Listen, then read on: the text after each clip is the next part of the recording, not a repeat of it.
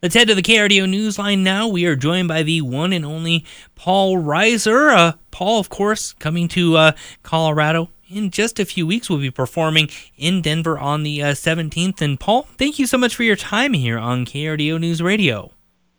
Thank you. Nice to be with you. Yes, next uh, next Friday, the seventeenth, be taping my my first stand up special in many years. Looking forward to it. Yeah, and you've been on tour right now, working on this material. And uh, how has it been, kind of getting back out uh, and you know hitting the road again after having such a lengthy career, doing uh, a lot of different uh, TV and uh, film appearances? Yeah, you know, it, when I started, that's all I wanted to be was a comedian stand-up. That's what I loved, and everything else sort of came as a surprise and was great. And uh, took a long time to get back in, into doing it. But uh, this year, I was I was out on the road and and uh, somewhere in the spring, I said, "Well, let's let's tape a special." So I've been having fun, and I've been doing theaters and clubs, and uh, someone said, "Why'd you pick Denver?" I said, I, "You know, it's just a great it's a great comedy town. I've been there a bunch."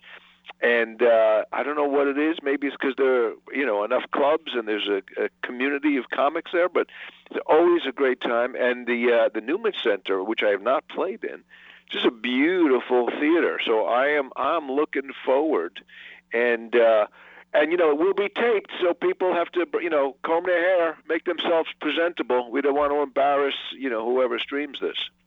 Yeah, and when it comes to, you know, those shows, knowing that you're going in taping a special, is there any additional pressure knowing that uh, you've got all the cameras rolling and this will be released somewhere?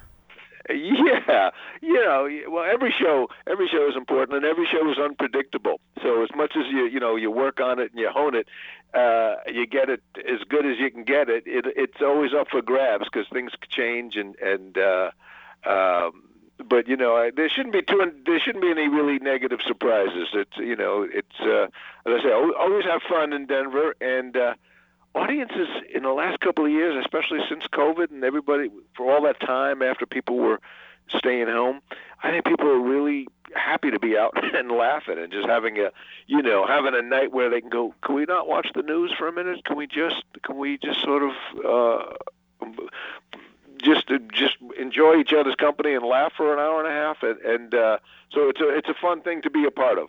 Yeah, and to, you know to bring that to people. Yeah, and we know uh, really the audience is so diverse now because a lot of people may remember you from uh, you know the 80s and 90s with Mad About You, but now you got a whole new group of fans that may have been introduced to you from Stranger Things. So uh, when you're kind of putting together these yeah. shows, hitting the road, how do you kind of mix such a, a wide, diverse uh, range in the audience? Yeah, well, you know, it, it, that's been a fun surprise to me that people. Uh, that the audience, my the people who come to see me, the audience has has broadened, and uh, you know, I don't really change anything. I'm not saying, well, let me do a couple of jokes with the Stranger Things crowd. you know, I, I do what I do, and everybody seems to have a good time.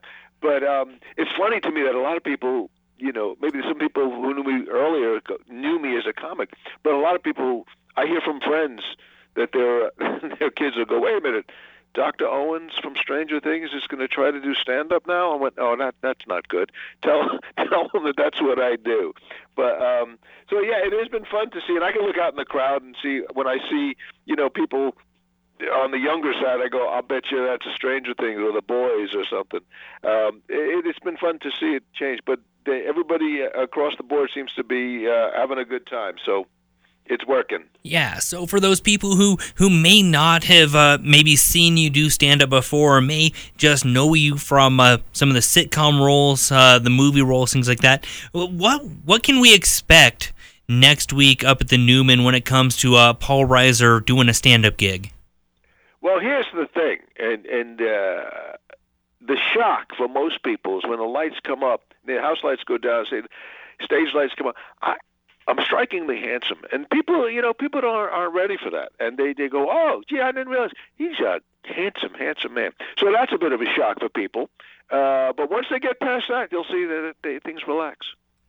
Yeah, and it's going to be a I fantastic. Didn't, I didn't hear you laugh. I didn't hear you laugh. Well, I, I got the I got the picture from the uh, promoters. I mean, I'm looking at the gorgeous man here on the screen. I mean, yes, I right. It's it's it's almost too much sometimes. Yeah, I mean, I, I I'm right there with you. I I'm in that same boat, so I, I get it, Paul. Yeah, It, no, it's a burden for both of us. I get it. yeah, it's going to be a fantastic show again coming up next week. It's on the 17th at the Newman Center. Tickets are available at paulreiser.com. Paul, really appreciate your time and uh, joining us here on. KRDO News Radio. Looking forward to seeing you in Denver. See you there. Thank Yeah. you.